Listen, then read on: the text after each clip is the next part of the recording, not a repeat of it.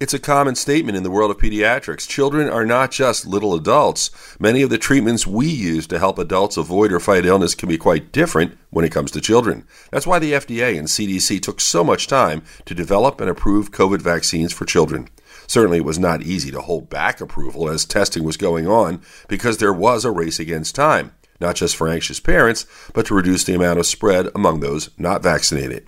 Many children, especially those old enough to understand the implications of not being vaccinated, are now comforted by the knowledge they can also get the vaccine to not only help themselves, but reduce spread to those they love. With your health, I'm Dr. Brian McDonough on 1010 Wins.